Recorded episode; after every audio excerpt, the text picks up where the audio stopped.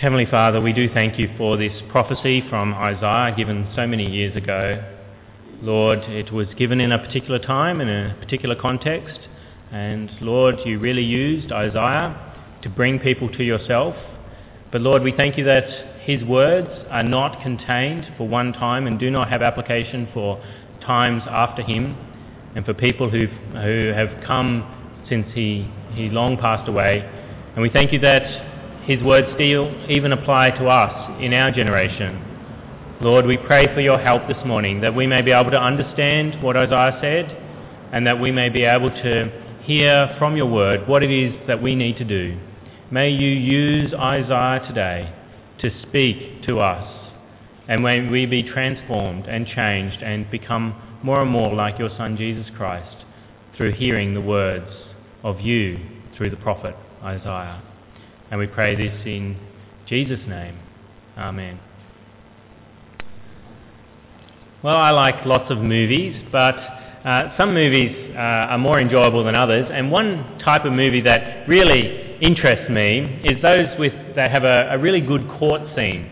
That most of the movie is set in the court, and so you see the judge, you see the lawyers making their cases, and um, trying to get everything together. John Grisham um, usually has, uh, he's the novelist, but then they're made into movies. They're, they're generally fairly good as well. What I think attracts us to court movies, uh, movies about courtroom, and, and there's even TV shows, I've never watched those, but there are TV shows that focus on just the, the courtroom itself. What I think attracts us to those is because we do have in our hearts a sense of a love for justice those movies that are particularly appealing that involve courts are where you really know that the person is guilty. And the whole movie may be about them trying to get off. And then at the end, when you see them condemned as guilty, there is a great sense of uh, relief and justice in your heart, that and you enjoy that, seeing justice performed in the courtroom. So I think most of us are attracted to those kinds of movies uh, where we see the courtroom and we see justice performed there. And Isaiah has a, a courtroom scene for us here this morning. I've finished my series on the Sermon on the Mount, and now I thought I'd spend some time in Isaiah. I'm not sure how much time I will spend in Isaiah, but uh, we, we're starting at the very beginning, and uh, we'll see where we go after this. But this week we're starting in chapter 1, and we're starting with just the first nine verses. And Isaiah opens his prophecy in chapter 1 with a court scene. He opens it with a court scene. And so we see God sitting in court. Who, who, is, the, who is God in this court scene? Well, it's not uh, given to us in the text, but we can, uh, we can work this out for ourselves. God, of course, is the judge. Throughout the Bible, he is said to be the judge. And so he is the judge that is uh, sitting over, presiding over the court. He is the, your honour in the court scene here. And he's also the prosecutor. He's going through and making a case here. So he's the, the lawyer that is prosecuting uh, the criminal that is present. He's also, we know from other parts of Scripture, he is the, the jury who makes the decision as to what is, um, what is the verdict, and he's also the executioner. So God fills fulfills a number of roles here in this court scene. He is the, the prosecutor, the judge, the jury, and the executioner.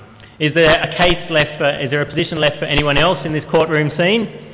Well, there's witnesses. In courts, there are generally witnesses. They aren't closed courts. You have witnesses to come in and observe justice happening. And that's what we do with movies, isn't it? We, we sit there and we're observing uh, the courtroom scene and we're observing justice uh, being met. And so who are the witnesses? Well, this is given to us in the text. Uh, we see it in verse 2. Who are the witnesses? Hear, O heavens, listen, O earth, for the Lord has spoken. The heavens and the earth are called as witnesses to this courtroom scene that God is presiding over. They're called as witnesses. So it's not just a little part of the earth that God has power over. It is all the earth and all the universe, all the heavens are there to see justice met out, to observe that God is righteous in what is going to take place. So who's left then? We've got witnesses, we've got a judge, we've got a jury, we've got an executioner, we've got a prosecutor. Oh, we've got the, the, the person who is accused, the criminal, still to position to be filled. And who is that? Who are the ones who are going to be condemned? Well, that's the people of Israel. It says, verse 2 of Isaiah uh, chapter 1, Hear, O heavens, listen, O earth, for the Lord has spoken, the prosecutor has spoken. I reared children and brought them up, but they have rebelled against me. He's reared up children. And this, of course, is the Israelites, the, the people of Israel. They're the people who are being prosecuted. And the crime that they're being charged with, what is that? Verse 2 They have rebelled against me. They have rebelled. That is their crime that God is prosecuting them with and that He is going to judge them with. Why is it so terrible that they've rebelled against God? Why is it worth having a court scene? Why is it worth calling the heavens and the earth to listen to this courtroom scene? Why is it so bad that these people have rebelled, that the Israelites have rebelled against God? Well, God tells us in uh, the following verses why it is so terrible that these people have rebelled against God. Why is it so terrible? And that's my first main point this morning. The Israelite rebellion against God is terrible. It is terrible. It is a ghastly crime that they have committed. So the first main point, the Israelite rebellion against God is terrible. Why? Well, I've got six reasons coming from verses 2 to 9. Six reasons why it is so terrible. First, it is a terrible crime that they have committed in rebelling against God because they're his children. Verse 2 Hear, O heavens, listen, O earth, for the Lord has spoken. I reared children and brought them up, but they have rebelled against me. They're not just any rebels, these are rebels against God the Father, the one who cared for them. It says he reared them. The word rear there can mean sort of an adoption, that he's taken them in as his own. They're his own children. He reared them. And that's what we see with Israel. They are adopted out of Egypt, out of the land of slavery, and become his people. He takes them to himself. And then he just doesn't take them to himself, he actually continues to sustain them. It's not like he drags them out into the desert and then doesn't feed them, doesn't sustain them, doesn't do anything, and leaves them to die in the desert. No, he cares for them as his children in the desert. He continues to look after them. And what do they do? They rebel against him. That's why this is so terrible. It's not an ordinary rebellion, it's a rebellion within a household against loving parents. And that shouldn't take place. Many parents aren't caring for their children, and so it makes sense that their children would rebel against them. But for a loving, kind, caring parent to have a child rebel against them is a terrible crime. It is a terrible thing that they are doing. That's the first reason why it's so terrible. Second reason it's terrible is because animals know better. Verse 3 The ox knows his master, the donkey his owner's manger. But Israel does not know, my people do not understand. The ox knows who it belongs to. The donkey knows his owner's manger. It knows where it gets fed, and it goes back. And this shows how terrible it is that the people of Israel sin against God, they rebel against Him. Animals know better. They know who looks after them, and they respond accordingly. But here, the people of God are worse than an ox and a donkey. And it's interesting that Isaiah doesn't pick a lion here or a horse as his example, a courageous lion or an intelligent horse. He picks dumb, stupid, stubborn animals as his examples to compare the Israelites to. And what he is saying is that the Israelites are, are worse, are more stupid than an ox and a donkey. They know better. But the Israelites who have an intelligent mind, they know many things, they have understanding, they do not know God and they do not understand Him. This is a terrible crime because even animals know better. Third, this is terrible because they're not just guilty, they are very guilty. This is why it's so terrible that they've rebelled against God. They are very guilty against Him. Verse 3, it says, Ah, sinful nation, a people loaded with guilt, a brood of evildoers children given to corruption. They have forsaken the Lord. They have spurned the Holy One of Israel and turned their backs on him. Is it only a few people in this nation that have rebelled against God?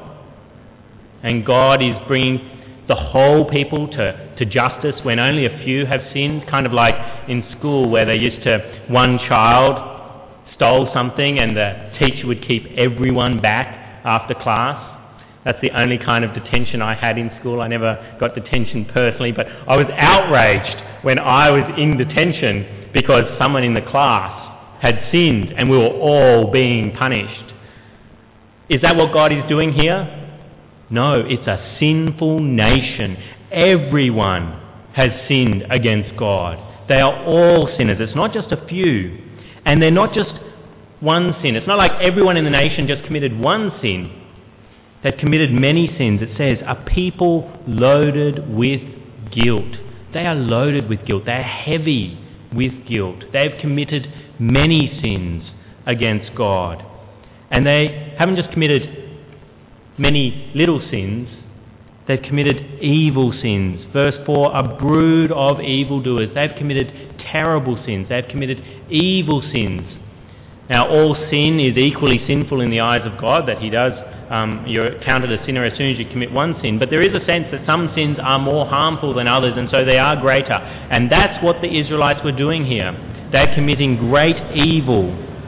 And they've forsaken the Lord of the Lord. They don't seek Him at all. And if they stumble across him, if God sends a prophet to them, and they're forced to suddenly hear about God, what do they do? Verse 4 They have spurned the Holy One of Israel. They spurn him. They, they go in the other direction. They leave. They, God comes to them. They don't actively seek God, but when God comes in his mercy to them, they run in the other direction. And they turn their backs on him. They're not interested in God at all. They turn their backs completely on Him. And this is terrible because this is the Holy One of Israel that they're turning their backs on. It's not like it's an enemy that's come to them and they're leaving, someone that's going to hurt them and harm them that they're leaving and running away from. It's a holy God, a good God who has come to them.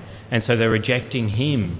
And that makes their sin so terrible. It means they're terribly guilty before Him.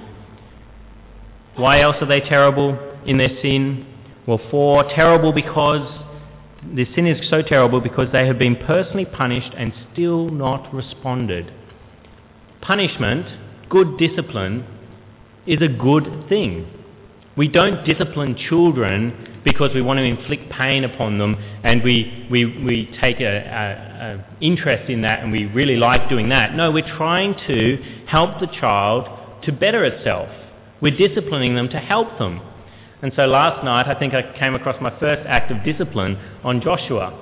He started to crawl around the house, and last night he crawled over to the VCR and the DVD player.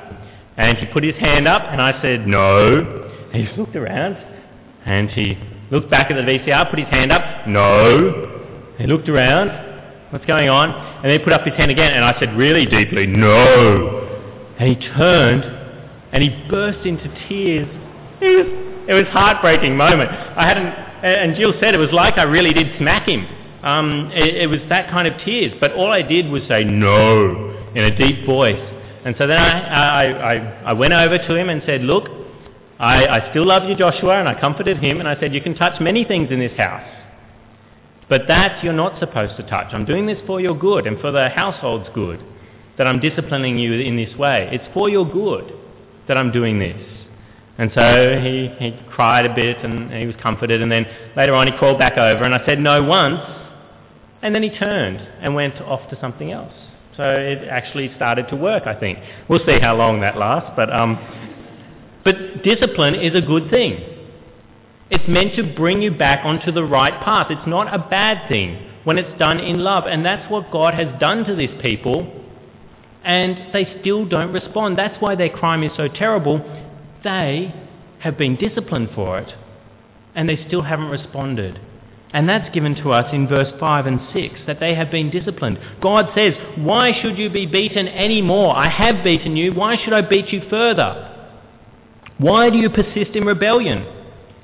And he's, it's not like he disciplined them once and then that's it. He's given them repeated discipline again and again. He's been a loving father and has disciplined and disciplined and disciplined and disciplined, but they still don't respond. And we know that he's disciplined them again and again because of the description that he gives. He says, Your whole head is injured, in verse 5. Your whole heart is afflicted. Your head is injured, the outside of you is injured, and then your heart is injured. Your in, inner self. You, you've got pain inside, you've got pain outside. And then, is it only the head and the heart that have been afflicted? No. He says, verse 6, From the sole of your foot to the top of your head, there is no soundness He's beaten them in every part of their body that he can possibly beat them in. And they're still rebelling. And it's not like these are uh, punishments that have been inflicted in the distant past and people have sort of forgotten. Like I expect Joshua, he'll forget that I'm going to discipline him by saying no when he goes near the VCR. He'll forget. And so it'll have to happen again and again. This is recent discipline that God has done upon them. How do we know this? Only wounds and welts and open sores. This is recent discipline, and they're not cleansed or bandaged or soothed with oil. He has recently disciplined them, and they still aren't coming back to God. They're still persisting in their rebellion. This is terrible what they're doing, rebelling against God. He has been loving to them, disciplined them as much as he possibly can, and he has done it recently. He has showed his loving hand of discipline and they still have not responded, even though they've been personally disciplined. And then lastly, oh, second lastly, number five, it's also terrible because as a nation they have been disciplined and punished and still not responded. It's not like he's just punished them individually, he's punished them as a nation, and that's given to us in verse 7. Your country is desolate, your cities burned with fire, your fields are being stripped by foreigners right before you laid waste as when overthrown by strangers. The daughter of Zion is left like a shelter in a vineyard, like a hut in a field of melons, like a city under siege. The whole country has been disciplined. It's not like just a couple of individuals have been disciplined from top to bottom. No, it's the whole country. The whole country is desolate, it says there in verse 7. Your cities burned with fire. The places that they live have been burned with fire. They don't have anywhere to go. But maybe they don't have anywhere to live, but they've still got a steady income. They've still got food coming. No. Their cities have been burned with fire. Your fields are being stripped by foreigners right before you, laid waste as when overthrown by strangers. They've lost their houses and they've lost their food. They've lost their sustenance. They've lost their, their income that's going to sustain them. They're completely being punished here and they're still not responding. So what it means then, if they've been punished in that way, it says, verse 8, the daughter of Zion is like a shelter in a vineyard, like a hut in a field of melons. They are like this little shanty that you set up uh, that they were known to do in Israel. When you were at harvest time, you would set up a little lean-to, a little, um, little hut where you, you didn't want to walk home from the fields every day while you're harvesting because it was a long walk back home. So you just set up this kind of little shack that barely took, you know, one, one person, just covered you temporarily and fell down pretty easily. That's what the city of Israel has become like. They've become like a hut, a little shelter in a vineyard and a hut in a field of melons. And they've become also like a city under siege. A city that is under siege is where the city is cut off, there's soldiers all around it, and no one goes in and no one comes out. And so you think, oh, well, maybe their, their fields have been destroyed, but they're going to get some food and, and what they need from another source. No, this country has been absolutely disciplined. There is no way of them even getting outside help to them. They are completely cut off. They are completely punished. This is a terrible thing that they are doing in persisting in rebellion after they've been personally punished and after their country has been punished to try and get them to return. And then the last reason we know it's so terrible is because they're described as like Sodom and Gomorrah. We see it in verse 9. Unless the Lord Almighty had left us some survivors, we would have become like Sodom. We would have become, we would have been like Gomorrah. Sodom and Gomorrah are those cities in the Old Testament that are infamous, that are wicked, and so wicked that God rained down burning sulphur upon them and completely destroyed them. Everyone acknowledges in Israel that Sodom and Gomorrah are wicked cities. And here Isaiah is pulling out all the stops and saying, You are behaving so badly that you should be like Sodom and Gomorrah. You should have sulphur rain down from heaven and obliterate you. Is this only Israel that's being described here? Is there no meaning for anyone except Israel in the time of Isaiah? Well, that brings me to my second main point. This rebellion, this terrible rebellion, is still happening today. Everyone is still reared and sustained by God, as it describes there in verse 2. I reared children and brought them up. Everyone in this world has been created by God, and every day that you eat, it is part of God's grace to you that you are sustained by Him, that you are cared for by Him. And so when you don't respond to God, you are behaving worse than animals. People are still doing this today. They are being dumber than a ox and a donkey. Ox and donkeys know better than the intelligent people today who do not respond. And we love to boast about our intelligence, particularly in this day and age where people have gone to outer space with the intelligence of man, where they have plunged into the oceans and explored, where they have uh, gone all over the, the world and explored parts of it that were previously un, um, unknown, and where we even go deep and look at things under a microscope, things that can't be seen with the human eye. With the intelligence that we have, we are able to do these things. But people may be able to do those things but really, they are worse than a donkey. They are worse than an ox. They don't have the brains of a donkey, let alone the brains of a human being and what they should be doing. They should be returning to God. And everyone is terribly sinful.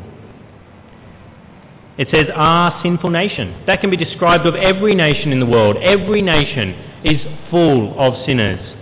People loaded with guilt. There's not anyone in this room, let alone in the world, who has only sinned once. Everyone has sinned again and again. We do evil things. You just read the papers and you see the evil things, the, the things that people have invented to do, how they can do more and more evil than ever before.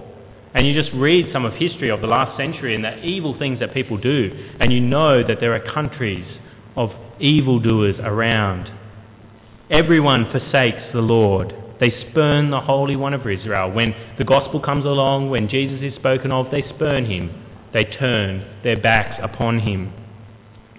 And then everyone has also been beaten for their sins. When we start in this world, we, we immediately start feeling pain. We start feeling suffering. As a baby, you start straight away it's not like you, you, you start off okay and then, then experience pain later on. We all experience the consequence of sin in this world. We experience some pain and suffering. Some of us more than others, but we all know what it is to feel pain in our hearts, in our heads, know what it is to feel pain throughout our bodies. And we all know what it is to feel the pain of a nation as well. That still happens today where countries are ravished, where countries are desolate, where they're hurt. In our own country, we've been experiencing a drought for many years in New South Wales. And that's part of the consequences of sin. It's not meant to be that way. It's meant to be like the Garden of Eden, where you don't really have to work the, the ground in the way that we do now, and where we have to be dependent upon the showers of rain. The country is still feeling the consequences of sin, but do people repent and return to God? When we have a drought in this land, does everyone suddenly say, What are we doing? We need to pray to God? No, we build a desalination plant so that we can get water that way. We use our intelligence from our own minds rather than turning to the Lord in repentance and faith as we should. This still happens today. Everywhere is like Sodom and Gomorrah. People loaded with guilt that deserve to have sulphur raining down and obliterating us. We are all sinners. So is there any hope? Is there any hope at all? We're all sinners. Is there hope? Well, there is. There is hope. That's my third point. There is hope, and it's there in the passage. Did you see it? Verse 9. Unless the Lord Almighty had left us some survivors. That word unless, there in the Hebrew, it's so good.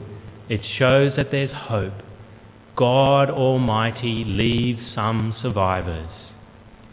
We should have been like Sodom and Gomorrah, but he left some survivors. He left some survivors there in Israel, and he leaves survivors here today. Why does God spare people? Why does he not obliterate them?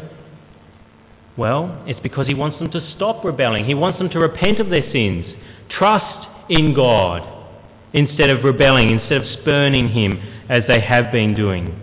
And that's what God is doing today.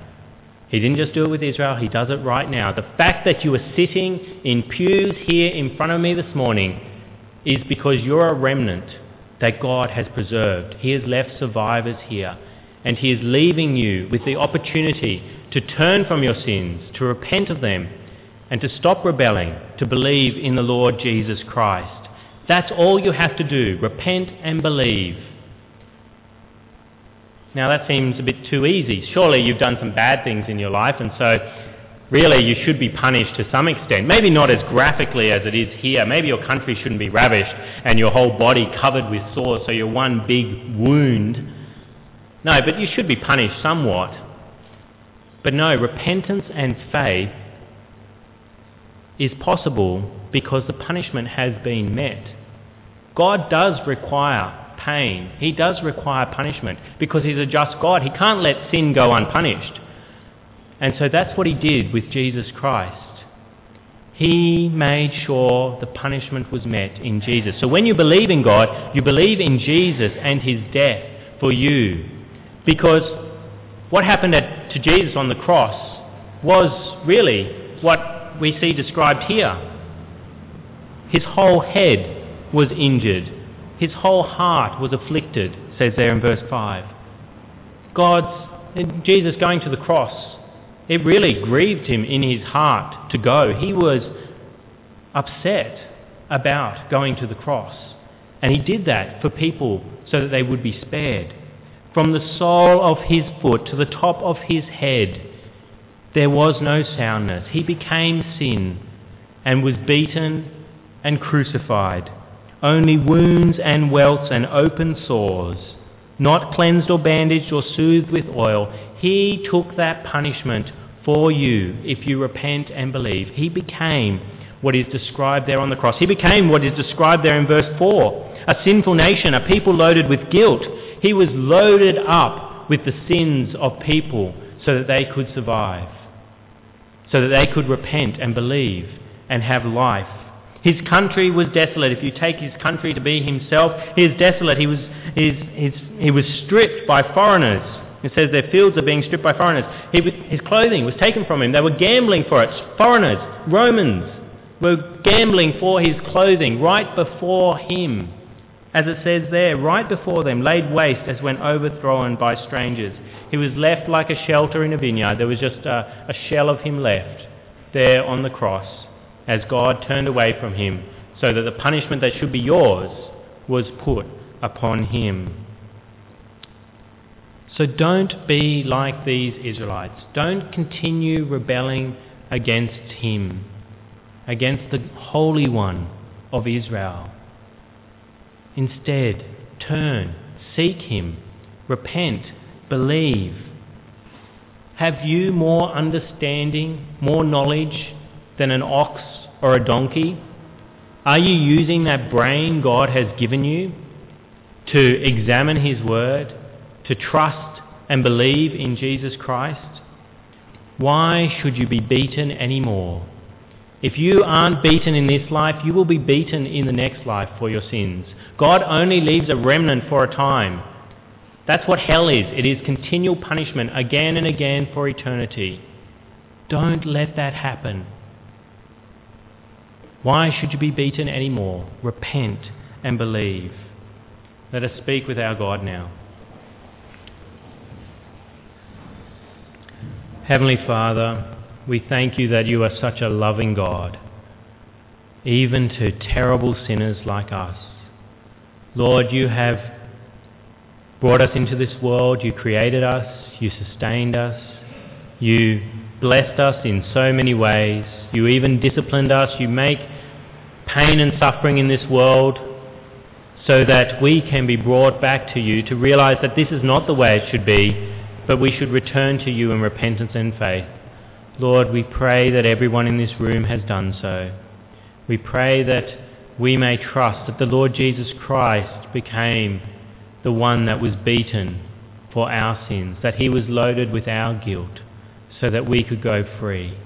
Lord, we thank you that in your mercy you sent the Lord Jesus Christ to do that for us. We pray that people that we speak to about this good news, our friends and family who do not know you, the people that we work with, Lord, may they not spurn you. May we be able to share with them the good news of Jesus Christ, that they can have eternal life and not be beaten anymore. And we pray this in Jesus' name. Amen.